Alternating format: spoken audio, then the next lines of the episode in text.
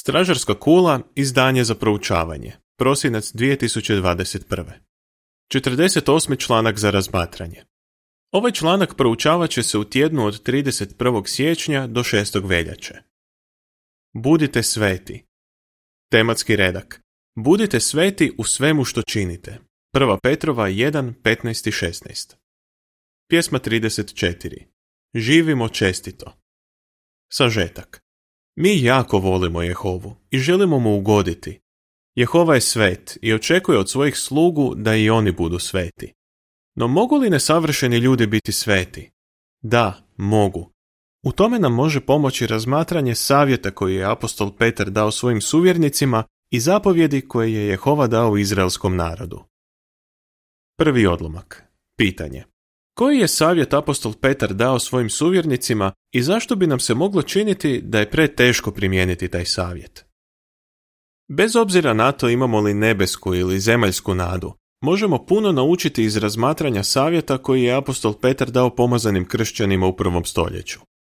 Petar je napisao Budite sveti u svemu što činite, kao što je svet onaj koji vas je pozvao, jer pisano je Budite sveti jer sam ja svet. 1. Petrova 1, 15 i 16.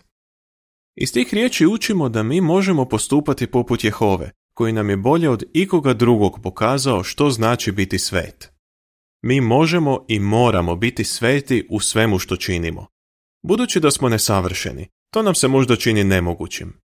I sam je Petar činio greške, no njegov primjer pokazuje da mi ljudi možemo biti sveti. Drugi odlomak. Pitanje. Na koja ćemo pitanja dobiti odgovor u ovom članku? U ovom članku dobit ćemo odgovore na sljedeća pitanja. Što znači biti svet? Što Biblija govori o Jehovinoj svetosti? Kako mi možemo biti sveti u svemu što činimo? I kako je zahtjev da budemo sveti povezan s našim odnosom s Jehovom? Što znači biti svet? Treći odlomak. Pitanje. Kako mnogi ljudi zamišljaju nekoga tko je svet? No kako možemo saznati što je prava svetost? Kako ljudi najčešće zamišljaju nekoga tko je svet? Obično prvo pomisle na neku pobožnu osobu koja je obučena u posebno vjersko ruho i uvijek ima ozbiljan, pa čak i pomalo turoban izraz lica. No to ne znači biti svet. Biblija za Jehovu koji je svet kaže da je sretan Bog. I za one koji mu služe kaže da su sretni. Osim toga, Isus je osudio one koji su nosili posebnu odjeću da bi se razlikovali od drugih, te su činili dobra djela samo zato da ih ljudi vide. Mi kršćani znamo što znači biti svet. To smo naučili na temelju onoga što Biblija govori o svetosti. Uvjereni smo da nas Bog voli i da nam nikad ne bi dao zapovjed koju ne možemo izvršiti. Zato smo sigurni da možemo izvršiti i njegovu zapovjed budite sveti. Naravno, da bismo mogli biti sveti u svemu što činimo, najprije moramo razumjeti što znači biti svet. Četvrti odlomak. Pitanje. Što znači biti svet? Što znači biti svet? U Bibliji riječi svet i svetost ukazuju na čistoću u moralnom i vjerskom pogledu. Isto tako, biti svet znači biti izdvojen za službu Bogu. Drugim riječima, mi smo sveti ako smo moralno čisti, ako štujemo Jehovu onako kako on smatra ispravnim i ako imamo blizak odnos s njim. Kad razmišljamo o tome da Jehova, koji je svet u svakom pogledu, želi biti prijatelj s nama, malim i nesavršenim ljudima, to nas ispunjava divljenjem. Svet, svet, svet je Jehova. Peti odlomak. Pitanje. Što o Jehovi učimo iz onoga što su rekli njegovi vjerni anđeli? Jehova je čisti svet u svakom pogledu. Tako su ga opisali serafi, anđeli koji okružuju njegovo prijestolje na nebu. Neki od njih rekli su Svet, svet, svet je Jehova nad vojskama. Izaija 6.3 Naravno, da bi mogli biti u bliskom odnosu sa svojim svetim Bogom, anđeli i sami trebaju biti sveti, a oni to i jesu. Zato je čak i mjesto na kojem bi se pojavio Jehovin anđeo koji je ljudima prenosio neku njegovu poruku moglo postati sveto. Upravo se to dogodilo kad se Mojsiju ukazao anđeo u plamenu gorućeg grma. Šesti i sedmi odlomak. Pitanje A. Prema izlasku 15.1 i 11, kojim je riječima Mojsije istaknuo Božju svetost? Pitanje B. Što je podsjećalo Izraelce na to da je Bog svet? Nakon što su Izraelci pod Mojsijevim vodstvom izašli iz Egipta i prošli kroz Crveno more, on ih je podsjetio na to da je njihov Bog Jehova svet. U izlasku 15.1 i 11 piše Tada su Mojsije i Izraelci zapjevali Jehovi ovu pjesmu. Pjevaću Jehovi, jer se veoma proslavio. Konja s konjanikom u more je bacio. Tko je među bogovima kao ti, Jehova? Tko je kao ti, kojeg neopisiva svetost krasi? Ti si onaj koji uljeva strahopoštovanje, kojeg treba hvaliti pjesmama, onaj koji čini čudesna djela. Ljudi koji su štovali egipatske bogove bili su sve samo ne sveti. Ništa bolje nisu bili ni oni koji su štovali kananske bogove. Njihova religija uključivala je žrtvovanje djece i spolni nemoral najgore vrste. No Jehova od svojih slugu nikad ne bi tražio da čine nešto što je nemoralno i izopačeno. On je svet u najpotpunijem smislu te riječi. Izraelce je na to podsjećao natpis na zlatnoj pločici privezanoj za turban velikog svećenika. Na njoj su bile urezane riječi Jehova je svet. Izlazak 28, 36 do 38. Svatko tko bi vidio natpis na toj pločici podsjetio bi se na to da je Jehova uistinu svet. No što ako neki Izraelac ne bi mogao vidjeti tu pločicu jer se nije mogao približiti velikom svećeniku? Što je njemu moglo pomoći da ne smetne suma tu važnu pouku? I on je, kao i drugi Izraelci, imao priliku čuti riječi Božeg zakona, koji se čitao pred muškarcima, ženama i djecom. Da si i ti bio među njima, mogao bi čuti riječi Ja sam Jehova, vaš Bog. Budite sveti, jer sam ja svet. Budite mi sveti, jer sam ja Jehova svet. Levitski zakonik 11, 44 i 45, te 27 i 26. Opis ilustracije s naslovnice. Riječi Jehova je svet bile su zapisane na zlatnoj pločici koja je bila privezana za turban velikog svećenika. Osmi odlomak. Pitanje. Što učimo iz Levitskog zakonika 19.2 i 1. Petrove 1.14 do 16? Razmotrimo sada riječi zapisane u Levitskom zakoniku 19.2, koje je trebalo pročitati cijelom izraelskom narodu. Jehova je rekao Mojsiju, kaži svim Izraelcima, budite sveti, jer sam sveti ja, Jehova, vaš Bog. Moguće je da je Petar citirao upravo te riječi kad je rekao kršćanima, budite sveti.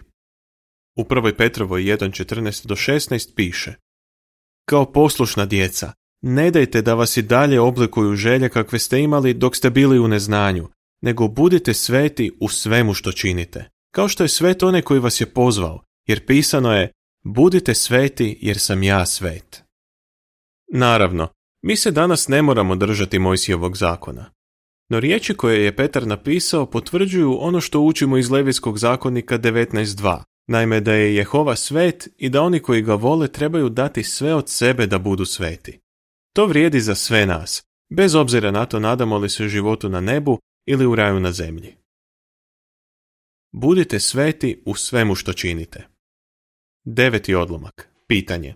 Kako će nam koristiti razmatranje 19. poglavlja Levitskog zakonika? Mi se trudimo ugoditi našem svetom Bogu i zato želimo naučiti kako možemo biti sveti. Jehova nam daje praktične savjete koji nam u tome mogu pomoći. Takve odlične savjete možemo naći u 19. poglavlju Levitskog zakonika. Hebrejst Markus Kališ napisao je To izvanredno poglavlje bavi se mnoštvom različitih tema i vjerojatno je najvažniji dio Levitskog zakonika, ako ne i cijelog petoknjižja.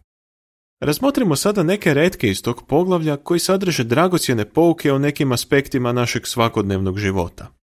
Dok budemo razmatrali te pouke, imajmo na umu da 19. poglavlje započinje riječima Budite sveti.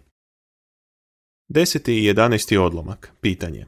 Što trebamo činiti prema Levitskom zakoniku 19.3 i zašto je to važno?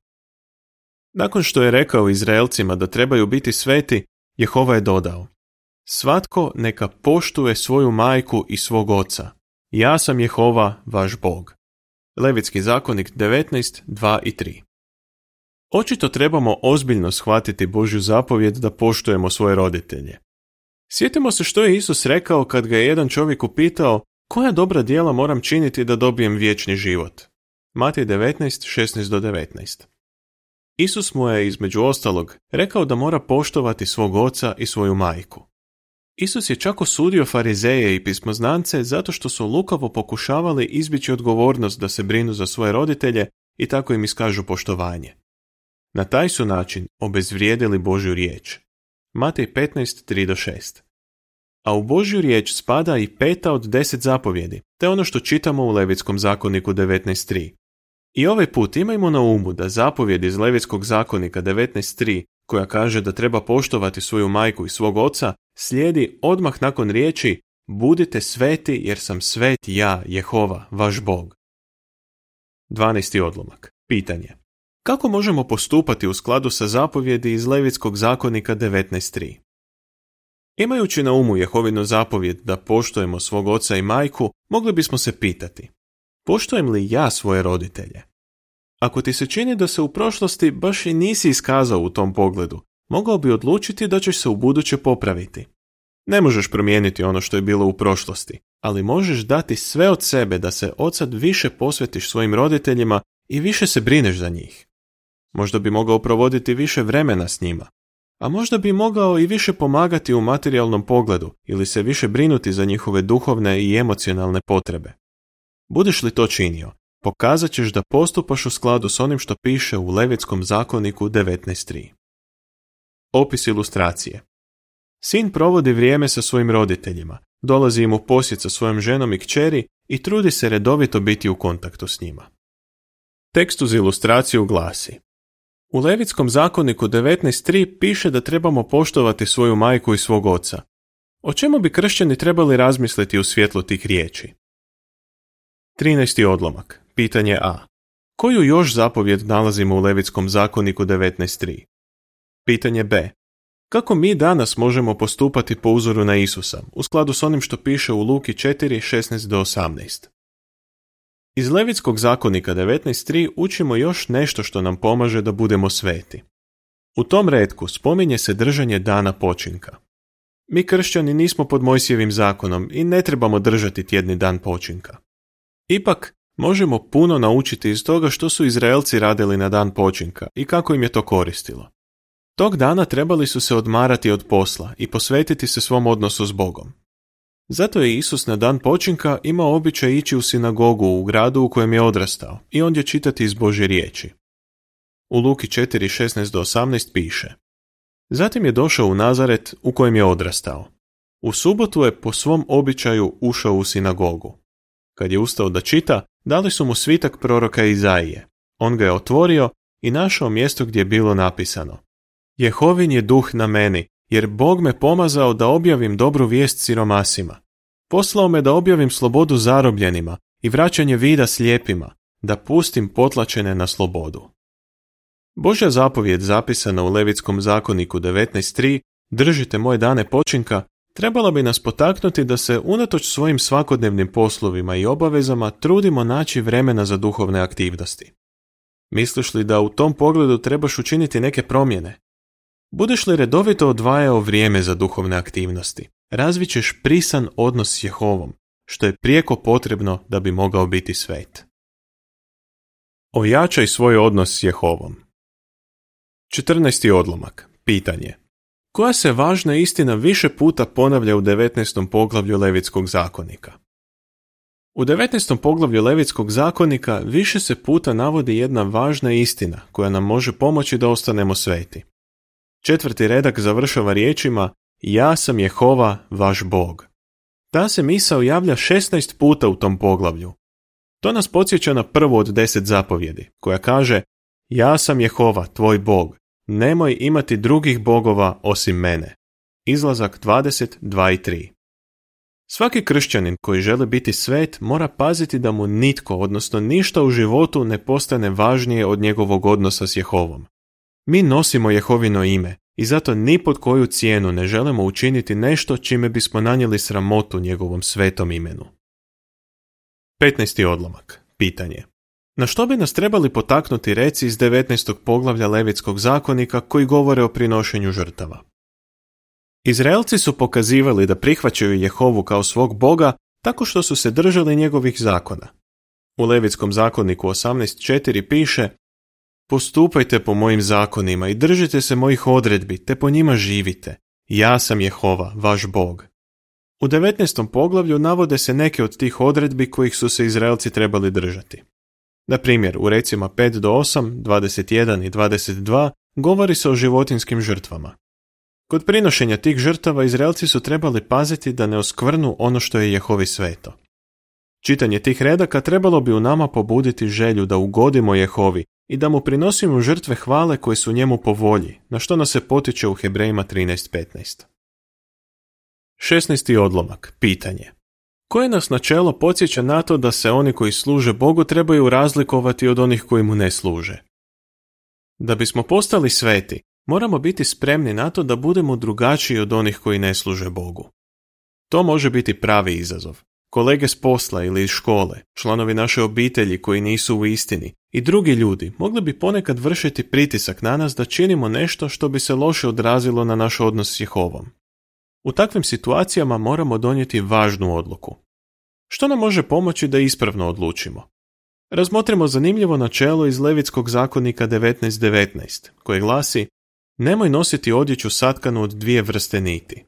To što su se Izraelci držali tog zakona pomagalo im je da se razlikuju od okolnih naroda. Mi danas ne smatramo da ima išta loše u tome da nosimo odjeću od miješanih materijala, na primjer od pamuka i polijestera ili od vune i viskoze. No kad je riječ o kršćanskim stavovima i ponašanju, jasno povlačimo granicu. Mi ne želimo biti poput ljudi čiji se stavovi i postupci kose s onim što uči Biblija, čak i ako su to naši kolege s posla ili iz škole ili članovi naše obitelji. Naravno, mi volimo svoju obitelj i pokazujemo ljubav svojim bližnjima. No odlukama koje donosimo u životu pokazujemo da želimo slušati Jehovu, čak i ako se zbog toga razlikujemo od ljudi oko nas. To je jako važno, jer ako želimo postati sveti, trebamo biti izdvojeni za službu Bogu. 17. i 18. odlomak. Pitanje. Koje važne pouke nalazimo u Levitskom zakoniku 19.23 do 25? Riječi Ja sam Jehova, vaš Bog, podsjećale su Izraelce da im odnos s Jehovom treba biti najvažniji u životu. Kako su oni to mogli pokazati? Jedan od načina zapisan je u Levitskom zakoniku 19.23 do 25.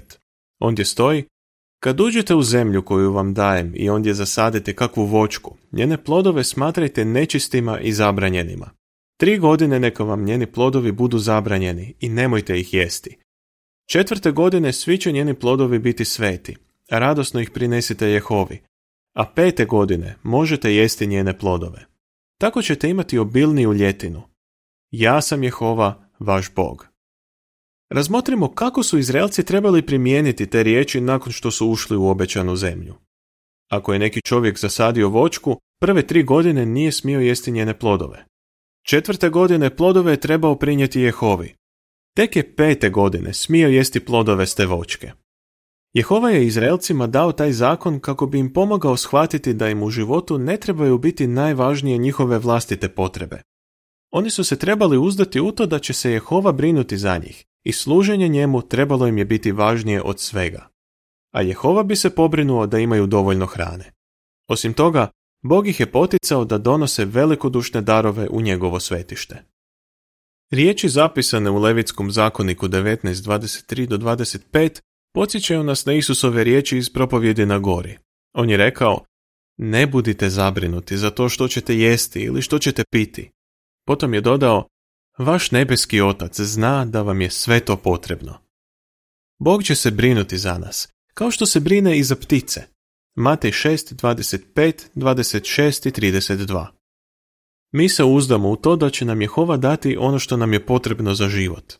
Isto tako, u materijalnom pogledu pomažemo onima koji su u oskudici i pritom ne skrećemo pažnju na sebe, a rado dajemo i priloge za skupštinske potrebe, Jehova zapaža našu velikodušnost i nagradit će nas za ono što činimo. Time što se trudimo biti velikodušni i nesebični, pokazujemo da smo jasno razumjeli pouke iz Levitskog zakonika 19.23 25. Opis ilustracije Izraelac gleda plodove na vočki koju je zasadio. Tekst uz ilustraciju glasi Što su Izraelci trebali naučiti iz Levitskog zakonika 19.23 25 i što mi učimo iz tih redaka? 19. odlomak. Pitanje. Kako ti je koristilo razmatranje ovog dijela Levitskog zakonika?